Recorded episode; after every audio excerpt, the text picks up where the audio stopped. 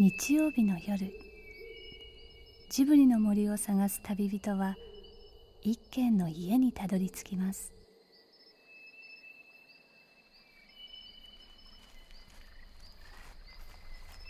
ジブリの森のラジオの川のほとり。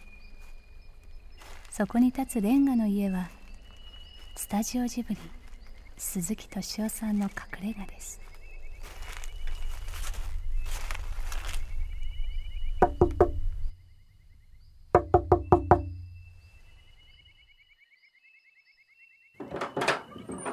でもねこのねベスト10からねいろんなのが外れてるんですよね。イチロー選手10年連続208本アンアンダー。こういうのってないんだな。白鵬の連勝63でストップとかね。僕はねこれを本当はベベスト10にしてほしかったのはタバコ増税で大幅値上げ。ああなるほどね。1位かなんかしなきゃあ柳田法相の辞任とかいろいろありますけれど忘れてましたね。今年かどうか思い出せないよな それ確かに言われてみると。押すとね、こうやって見見ていくとね、ベスト10から外れたやつにも大きな事件がいっぱいある。ありますよね。そうすると僕今すごいちょっと感じたことね。あのなんつったらいいかな。あのこの普通昔ね僕ベスト10今年の重大ニュースを振り返るっつったらね、要するにみんながやっぱり本当にねその1年の間にからね、選んだという気がするの。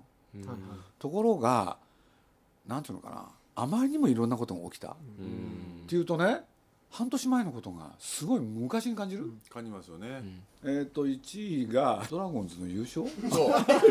絶対入ってないでしょ。お願いしますよ。じゃあちょっとね。スポンサー読売新聞だっつって。ベスト10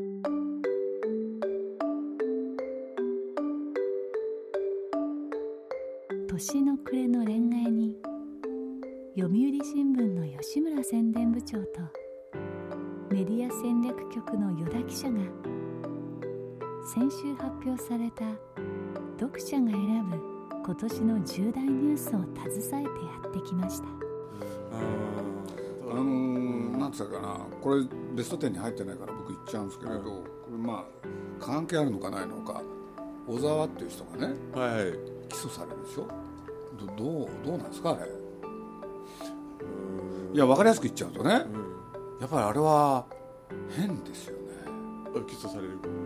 うん。だからまあみんなが言ってるからねやっちゃおうってことでしょあれ。これから意地もかかってるんでしょあれ。説明責任果たしてないから説明したらどうですかっていう意味合いがだいぶ強いとは思うんですけどね。いや僕は晒しもんだと思ってますよね。鈴木さんの目には2010年はどんな風に映ったんでしょうか？郵便不正事件の押収証拠改ざんで大阪地検特捜検事を逮捕。村木さんっていうう厚労省のね女性えー女性をあの、まあ、犯人に仕上げてしまったと検察が、うん、これはひどい事件ですよこれは。まあでもあれですよね僕はあの村木さんのお顔ってニュースで見てて思ったんですけどその一点無罪を勝ち取るとなんかなんていうんですかね。全く同じ顔なはずなのに印象がまるで変わってくるっていそういうのあるんですね。この証言した人が私はねそんなことをね言ってないみたいなことになっちゃってもう裁判でそういう話が出ちゃってまあそういう意味ではある意味で真っ当な部分が出たという。あの有罪になると怖いけどね。野球賭博の関与で琴光吉ら解雇。やっぱりあの白鵬でしたっけ、白鵬ね、要するに花札でしたっけね、うん仲間内でやってねそういうことやってましたっつってすいませんって謝罪記者会見やったでしょ、えあれは変だと思ったんですよね、それ野球賭博みたいに要するに組織的でしょ、そういうのでなんかやるっていうのと、はね近場でやるっていうのでね全然本来質が違うだろうと。ところが要するにいわゆる博打関係やってる人はね全部良くないみたいなことになっちゃったでしょ？なんていうんですかねこうコンプライアンス社会の、うん。っていうかその象徴的な感じしますけどねそういうことを。それで会見をしちゃう感じとかどうですか？賭博師としては鈴木さん。人聞きの悪いこと言いますけど。解雇される。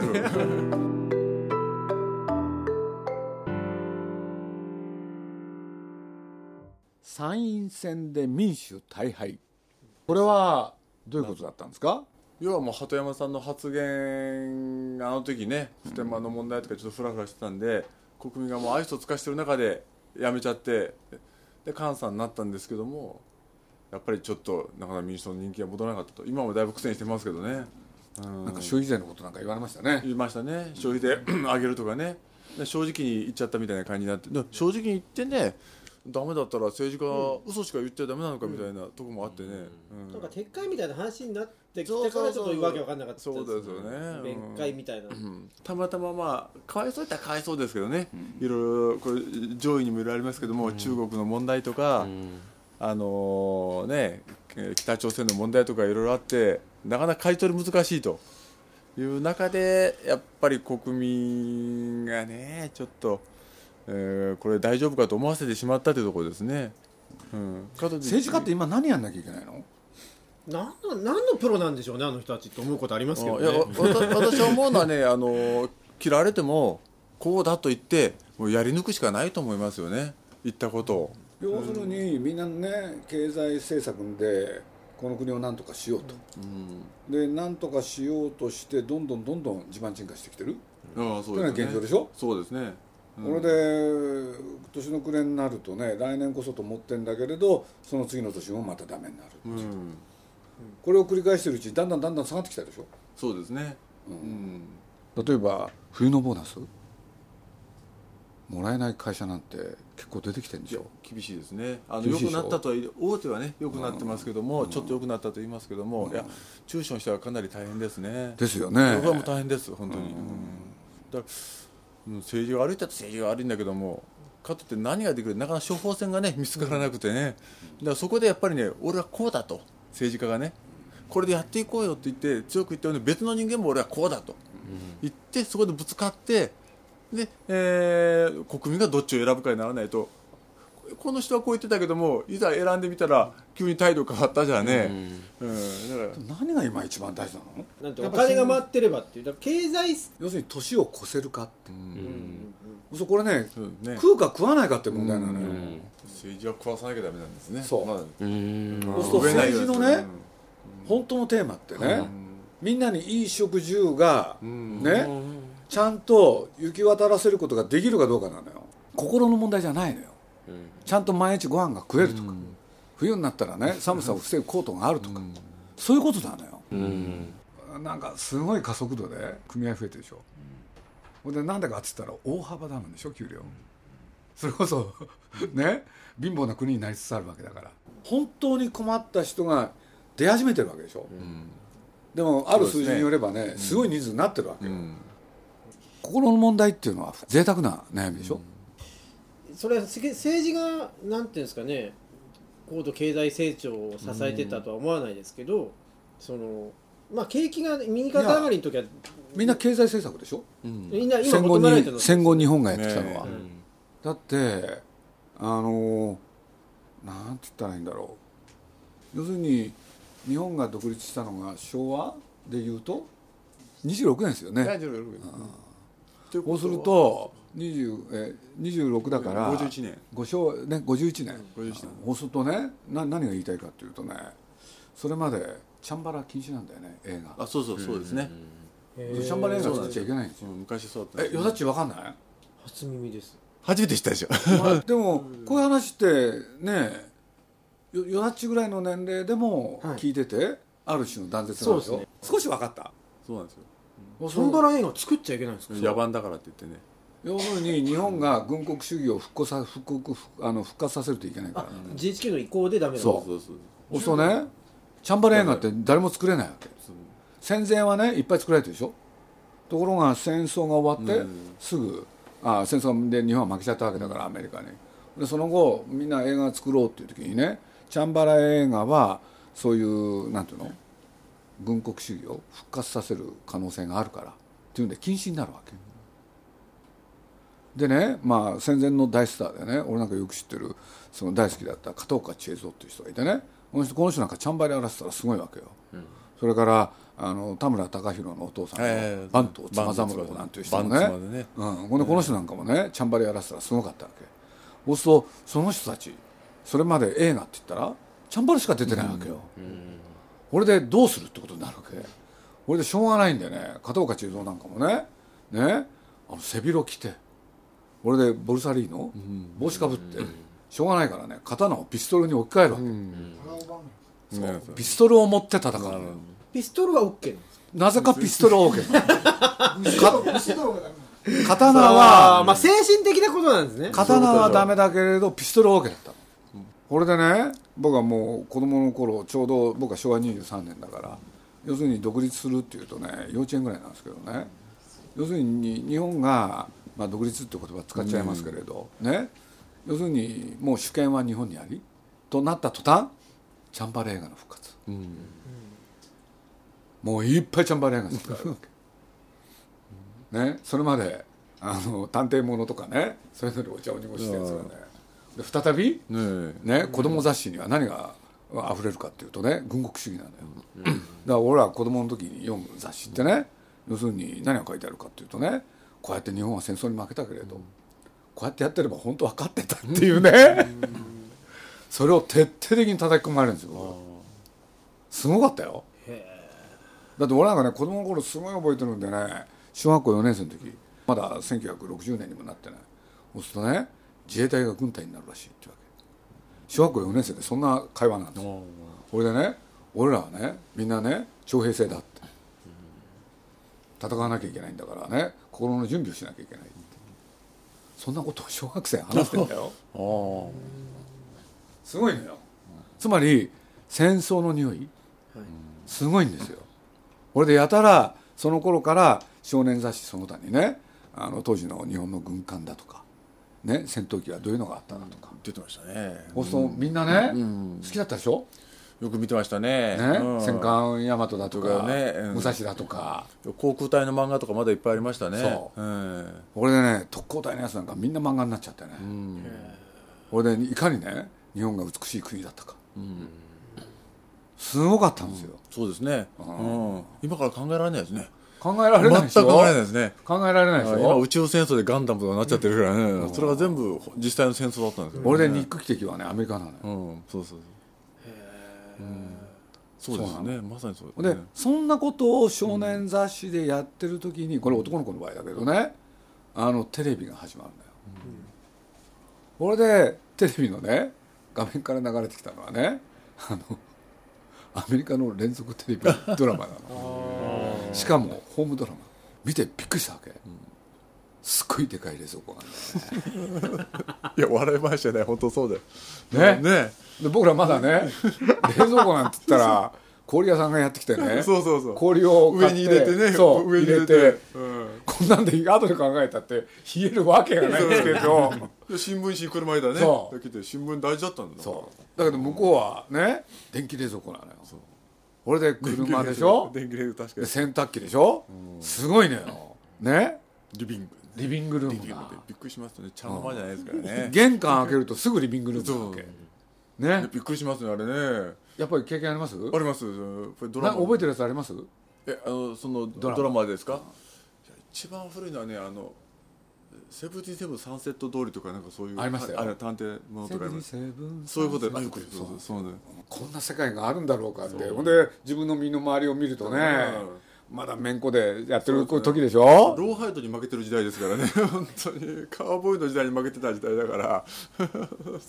もうとにかく少年漫画誌読むとね？日本はね？とにかくこうすれば本当は戦ってた勝て勝てたって、で山本五十六大将とのはこういう人だったとかね、ん。源太誠とはこういう人だとかね、そういう戦争中実在ねね。そう。日本で戦った偉い人たちのことを。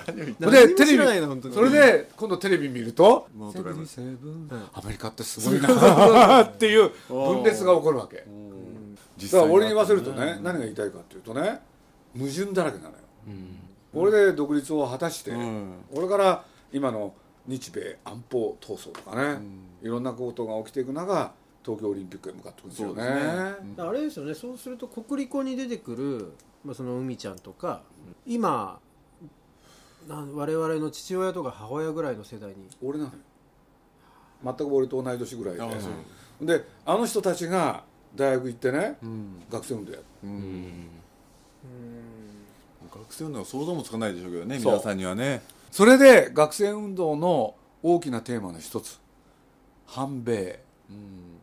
つまりアメリカのねアメリカをやっつけろなのよあれ、ひ一つは。そうですね、うん。1970年ね、その10年前に実は日米安保闘争っていうのがあった。わけ、でこれは何かっていうとね当時岸首相っていうのがいてね、要するに日本とアメリカが要するに安全保障条約をやると。そこの安保ってのは何かってことなの、そうすると経済と非常に関係があったの、でどういうことかって言ったらね一番単純化しちゃうよ。一番単純化しちゃうとあのアメリカの傘の下、ね。えー政治経済軍事のうち。軍事は、ね、その条約のもとアメリカに全部委ねる。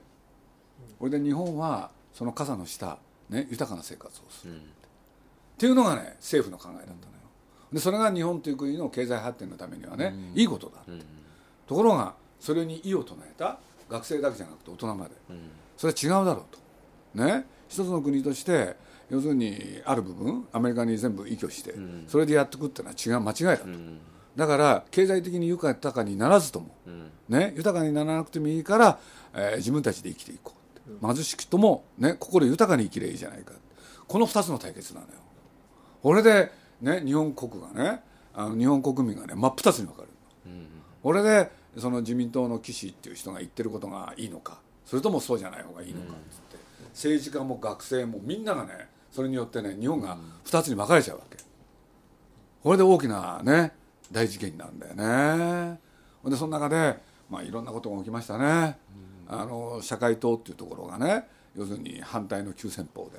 そしたらそこの委員長がねあのある右翼の少年にね演説中に刺されちゃうとかね、いろんなことが起きたんですよ、であの安保条約はねみんなが反対する中批准されちゃうわけ、でこれでやっていこうっつって、えーその岸首相の言った通りになるわけ、日本はアメリカの傘のもと、えー経済的に豊かに暮らすって。本当にそれは実現するんですよ、で古いものは全部やめようって、新しいものだけは素晴らしいって。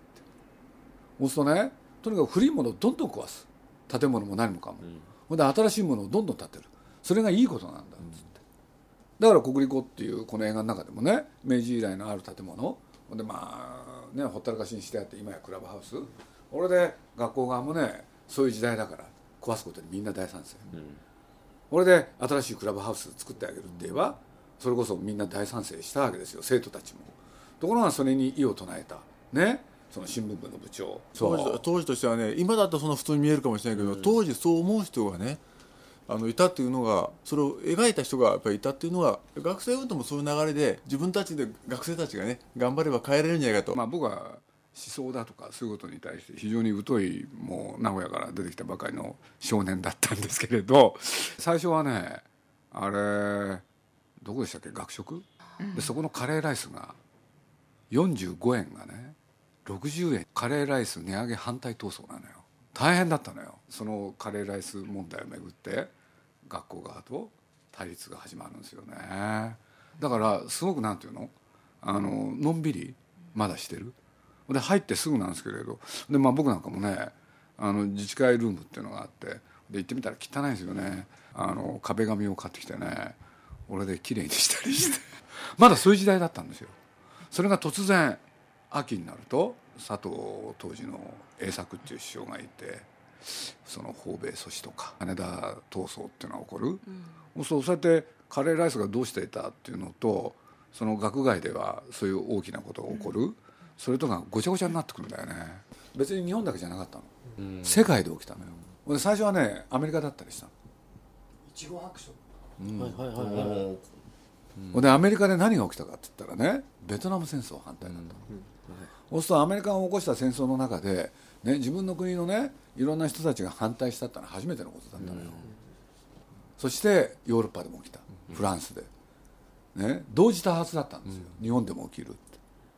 これで若者が世界を変えるなの。若者が世界を変えるって言った人がいる。それは誰かって言ったらねマルクスなんですよ。いわゆるマルクスっていう人なんだ。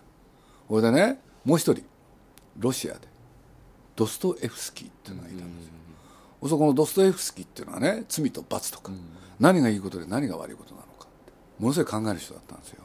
そうするとね、自分とは何か。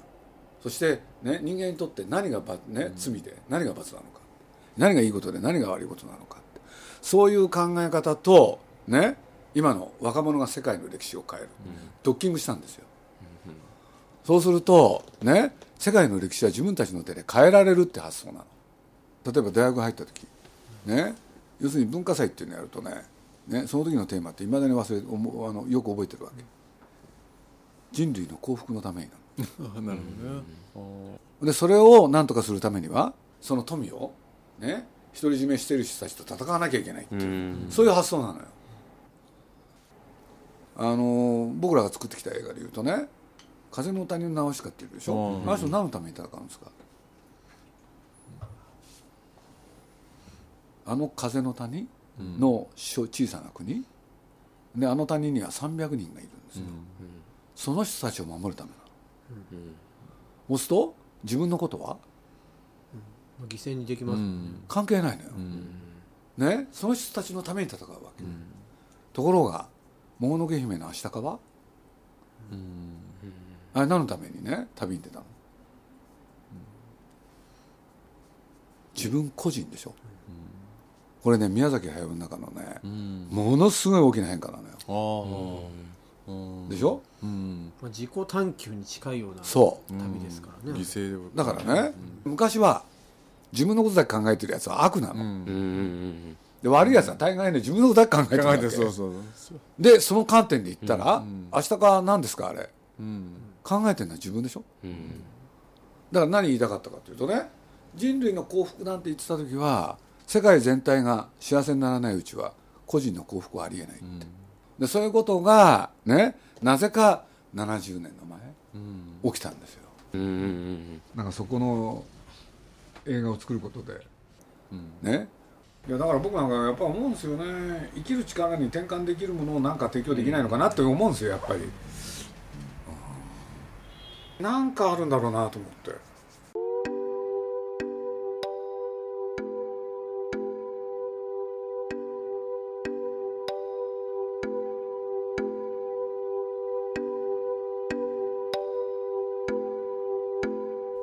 鈴木敏夫のジブリ汗まみれ。今夜の出演はスタジオジブリ鈴木敏夫伊平陽子読売新聞宣伝部長吉村秀夫さんメディア戦略局依田健一さんでした。いよいよベスト3はい第3位宮崎で皇帝駅の発生。これは皆さん覚えてますねこれ第2位なんですけれどノーベル科学賞に根岸さんと鈴木さん。はい。い。よいよじゃじゃじゃじゃーんですね。第1位もう分かりましたよね。まあ誰でも当たるね。尖閣諸島沖で中国漁船が海邦巡視船と衝突。海上保安官が撮影ビデオを流出。あの厳格にやると言いながら国内法にね従って厳格にやると言いながら結果的には釈放しちゃったってことでね。うん。ところが僕はある時知ったんですけどね、これを外国のメディアがどう報道したか。そうすると有力ねメディアは大人の対応っていう。大変な評価。今後のね中国との付き合いにおいてこれはモデルケースになると。これ面白かったんですよ。日本国内でね本当民主党はバカだとかね、要するに外交が下手だとかね官は何やってんだとかね、あるいは戦国がやったんだとかねもういろんなことがね書かれまくったでしょ、そんな時にその外国のメディアはああれは上手だって。いわゆる逮捕そして間を置いて釈放。その全てがねすごいって評価されたわけよ。これなんすか？なんすかこれ？そうね両方が大人をやったわけでしょ？日本もそして中国も。そして結局は曖昧。要するに日本も中国もそしてアメリカも大した問題だと思ってなかった。っていうことでしょこれ。出だしたってことですけどこの事件は。だってもし真剣ならねある時代の基準だったら戦争でしょ。そうですまさにそうですね。起こらないわけでしょ。あなんで起こらないんですか？あ出兵になっちゃいますからねそう。れはね起きてるはずなんですよそう。うん何なのこれ？どうやって解釈したらいいの？まあでも1位になるっていうことはなんていうんですかねそのちょっと金銭に金銭に触れるって言い方はまじ違うかな。なんかその心情に訴えてくるものがあるやっぱ事件。でそれで言うんだったらねあの北朝鮮があの韓国との,、あの境界線で事件を起こしたでしょ、よくあっちの方がよっぽど大きかったそうですね。民間人死んでますからね。そあの国際ニュースだと2位か3位とかそのなんか上位の方だったかなこれですね。第2位北朝鮮が韓国を砲撃、韓国側で民間人含む死者4人。4人ですね。いやあれは本当にねいや日本に撃たれたらどうするのかみたいな話を考えとかないと。うん。シリアスさで言ったらあっちの方がすごい。ですねいやでしょ？そう。うん。そして第1位。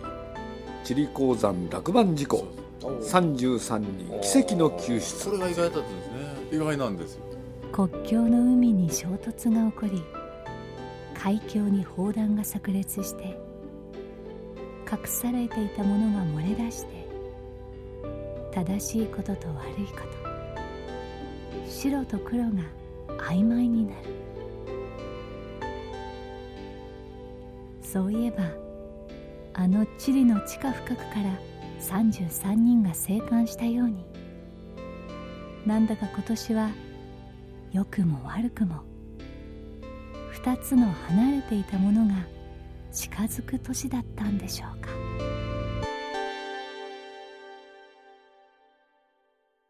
今年もねくれてくんですけどよだち感想ないの？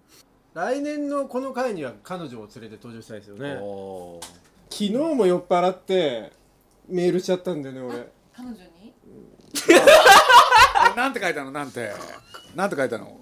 いやなんか僕ちょっと昨日振られた彼女になんて書いた昨日なんか感激してたんですよいろんなことに、のいやそれでなんか今日すごいいい一一一日でなんかそういう日があったってことを伝えたい伝えたい。伝えたら？やっぱりりやっぱり僕が伝えたいのはあなたなんだって。なんであのでそしたら？友達でいようっていうルールを破ってごめんっていうふうに。友達に伝えたっていいじゃないそれ。イキはなんか今年いいことあったの？私は結婚しました。おめでとうございます。おめでとうございます。頑張りますよ。こ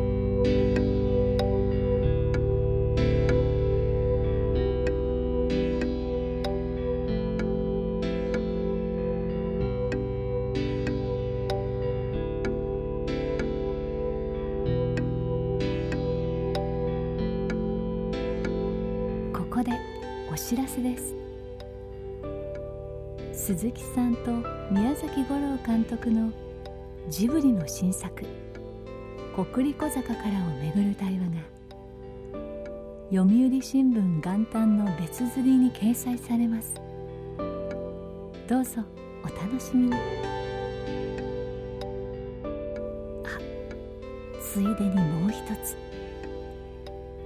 これはオンエアしちゃいけないと言われてたんですが今年も最後なんで。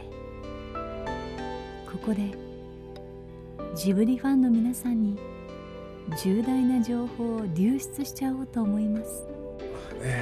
ちょっとジブリもね古い方に戻るんでジブリもあの昭和三部作。三部作？来年やってまたその次がね、今度はまたもう少し古い日本へその次はねそれ宮崎さん。いやそれがねうまくいくかどうかわかんないけどね。そういうのやってやろうかって。海ちゃんのね主人公海ちゃんのお父さんお母さん時代の青春はどうだったかって。そういう話に行こうだなって。面白いんじゃないかなって気がする。そうするとねなんか見えてくるじゃない。なんかあこうやって日本は来たのかって。でその映画順番に見るとね ドラマなの。しかも途中でトトロ挟んだよ。ホタルの箱みたいなでポニョに至るまで。やっぱり離れていたものが近づく年だったんですね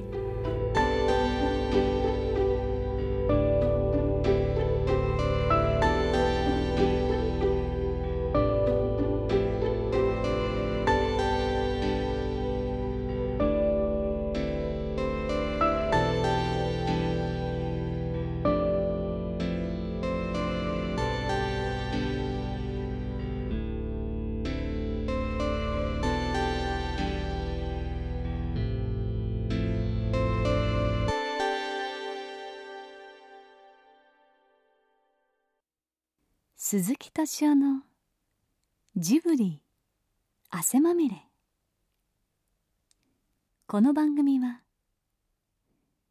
ウォルト・ディズニー・スタジオ・ジャパン読売新聞 JAL 町のホットステーションローソンアサヒ飲料。日清製粉グループの提供でお送りしました。